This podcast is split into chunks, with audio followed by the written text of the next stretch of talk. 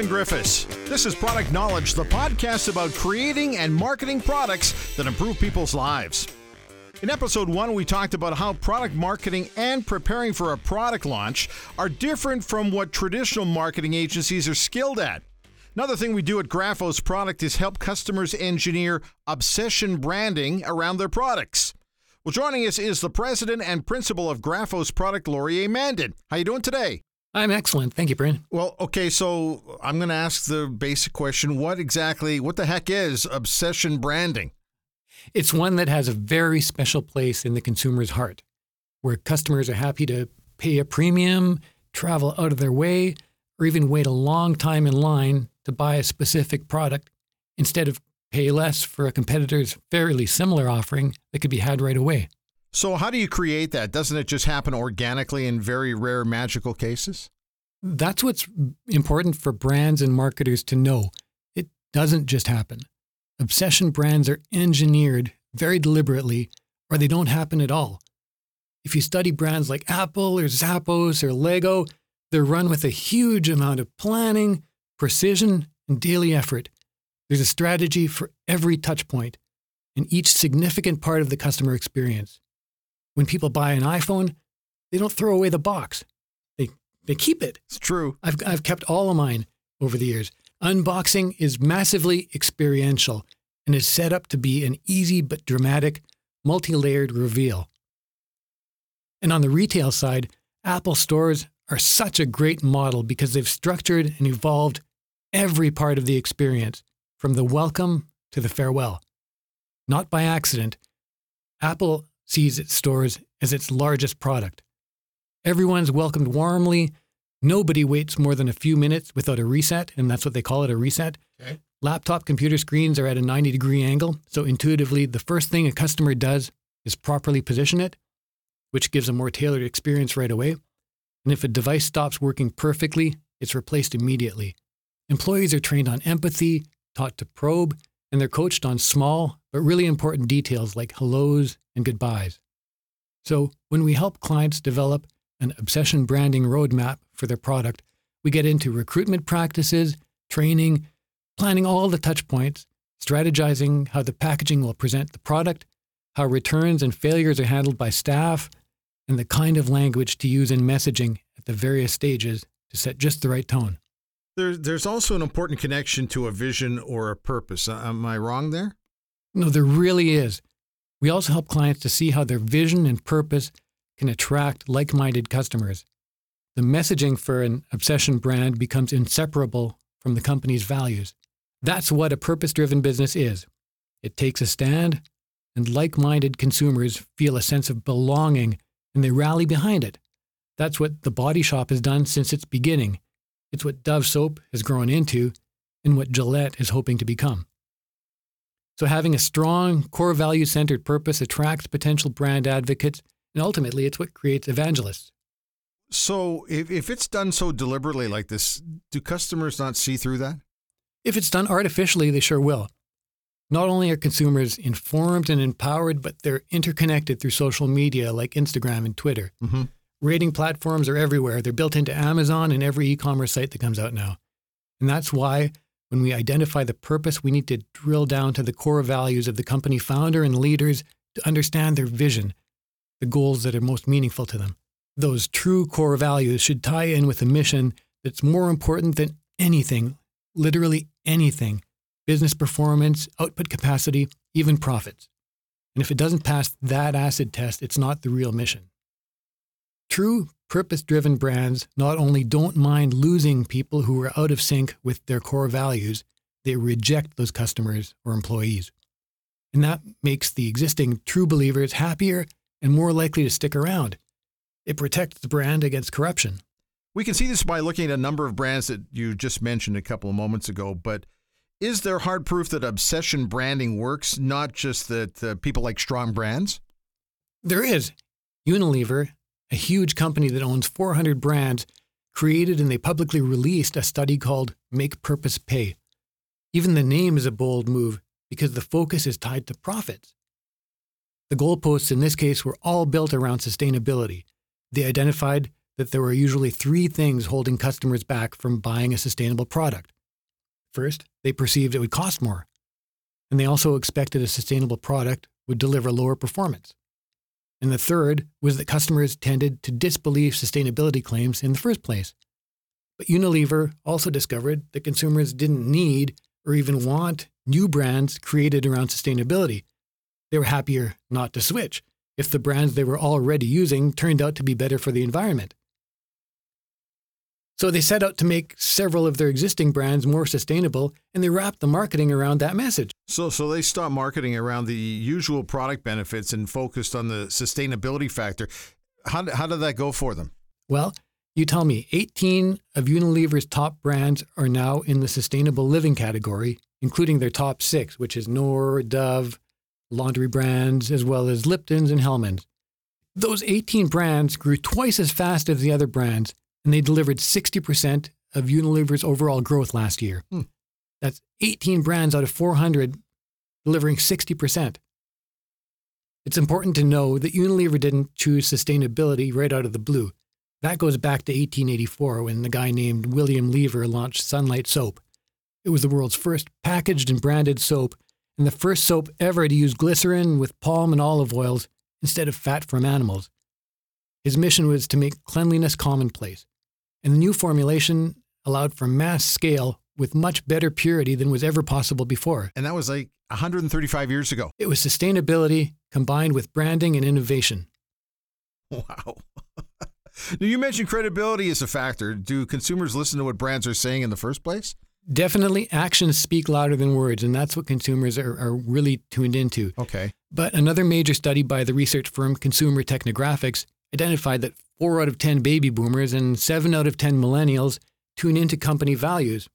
And in both cases, the number who do are on the rise. Hmm. So sustainability is just one example of purpose.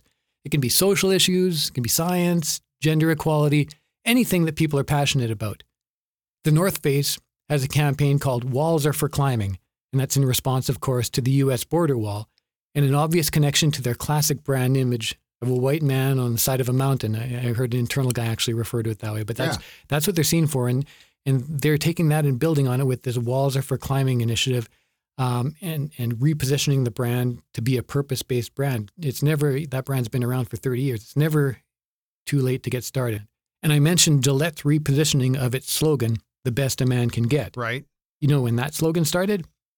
That's got to be Super Bowl time, right? Yeah, they introduced it at the 1989 Super Bowl 30 years ago. The original messaging was about traditional masculinity and male entitlement. You deserve the best a man can get.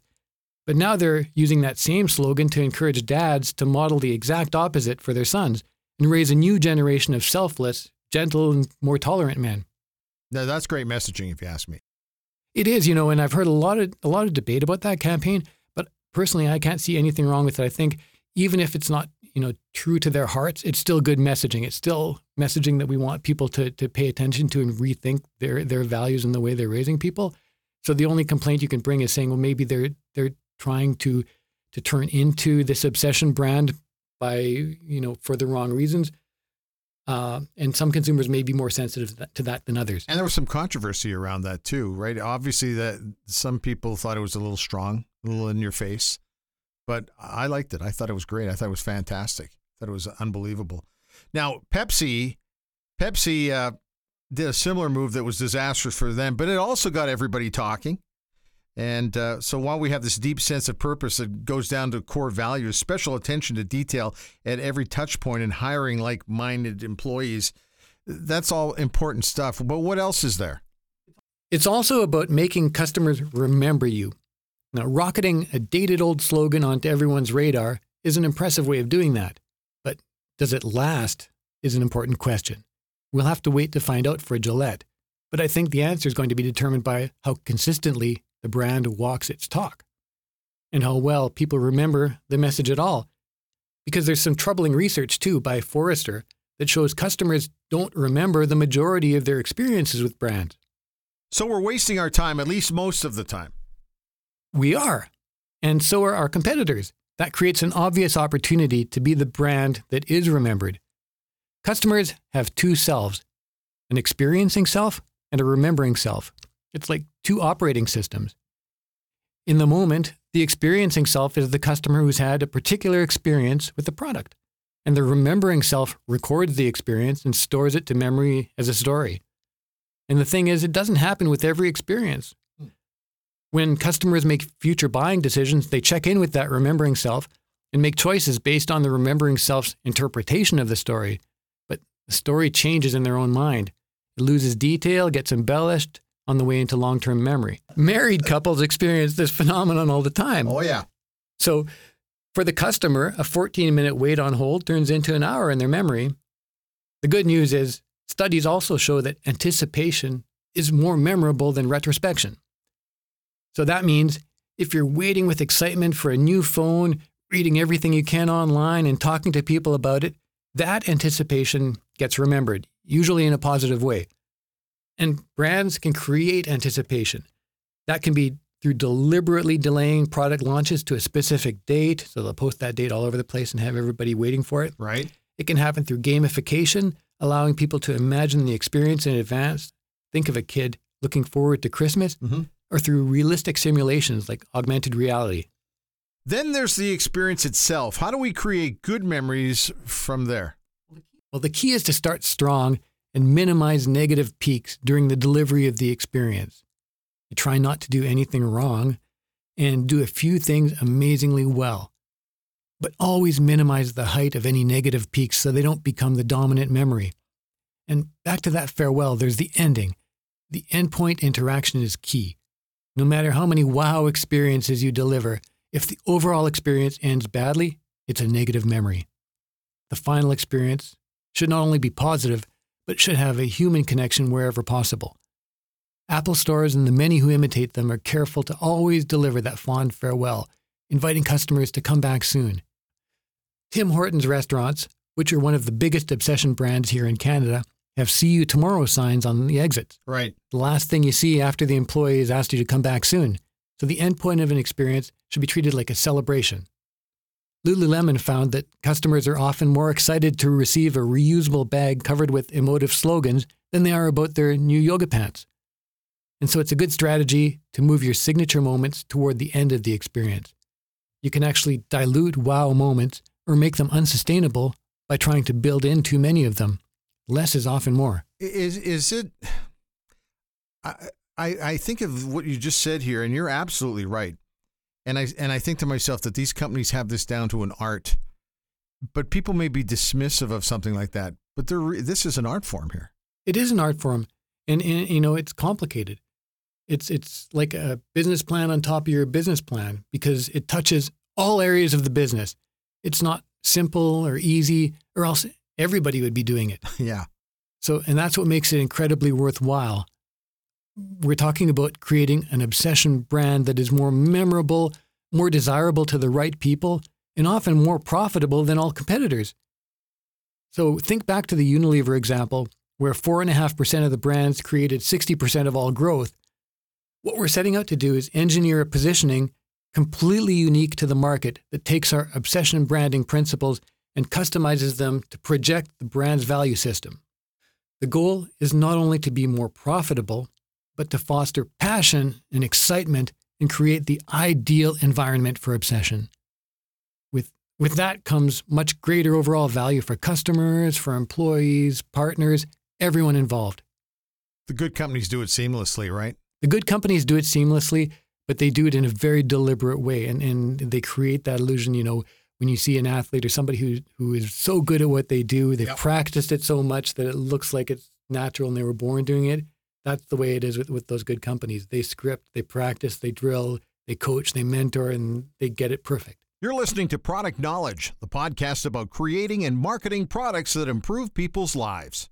I always talk about people being prepared and uh, putting in all that prep time to make sure that you don't recognize that they've put in all the prep time, yet it just looks like a natural thing. Yeah. Well, I keep going back to Apple because they're the brand that really they they introduced it and perfected it, and they're the ones that other brands copy. If you go into the Lego store, you'll see that the greeters are doing exactly the same thing, and the people are are following many of those same processes because they've they work on people. That's why Apple is the has the highest sales per square foot of any retail store in the world. It's not, you know, it's, it's not magic. It's it's because they do so many things right. They're so careful who they hire.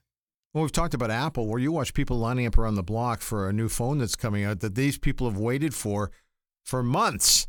They've been watching the date and the countdown clock on their website or their mobile apps or whatever. That's all part of this, right? Yeah, it drives their their competitors nuts. Samsung and LG can't figure out. The only thing they can do is insult the way that people are lining up, but they because they can't duplicate it. And and yet it's there's an art to it. Yeah, yeah, it's all done so deliberately and and you know the way that the products are launched and, and the way that they're revealed, every step of the way. It, it it's it's amazing that that you know it, it's outlived Steve Jobs and and the company is still managing to keep that up because I think a lot of that a lot of the way that those things are done, um, that's probably the biggest kudo to him is that that when he died, he said, Don't ask yourself what Steve would do. He said, Ask yourself what is the right thing to do. Do people want to do it, but they just they don't think they can do it and you can help them do it? A lot of our clients have a feeling they can do it. They just don't know quite how and they don't understand okay. quite how, how far reaching it is. Um, so what we help them to do is is to to take a few steps back and look at all of the different touch points and to analyze with their brand, with their vision, what makes the most sense.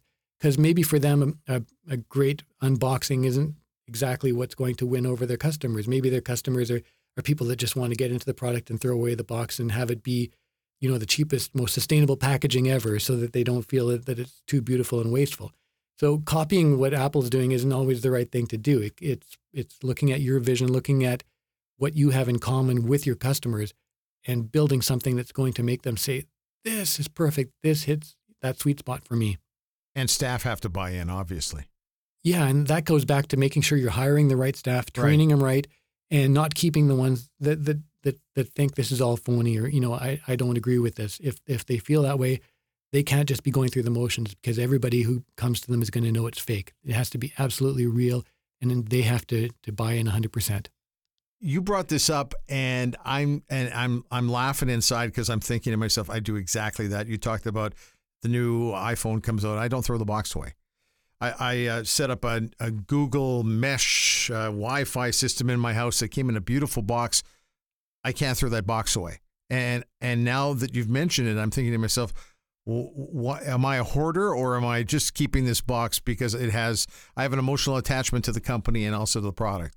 Well, I guess you have to walk through your house to know the answer, right? If you keep all of your boxes yeah. and all your bags and everything else you get, then then it's probably because the obsession branding is working on you, and and you know you're you're appreciating that part of of the experience because you might get a nice box from from a product that you don't really care about so much and not keep it and think, you know, I, I had a similar example. I bought a GoPro. The box was fairly nice, but I didn't have any desire to keep it. I just, you know, okay, GoPro, let's go do video. But with the Apple stuff, I've I've got boxes for computers for every every product that I still have. And usually, if I go and, and sell that product again at some point, it's a kind of a benefit to me selling it that I have the original packaging. And I notice a lot of other sellers are doing the same thing. So it's something that that you know by making that whole thing so important to me, it, it's adding value for sure. I have a drawer full of bags. They're, they're bags with the, the little rope tie rather as opposed to one with handles in it. It's amazing the little things. It's little things, right? Just the little things. Little things that, that you appreciate, right? and again, know your customer and, and know what it is that they're going to want. The Lululemon bags, that's a really great example because they know their audience. All the messaging on there, the people are sitting there at their desk or, you know, on their couch reading the stuff and saying, this is amazing. I love this brand.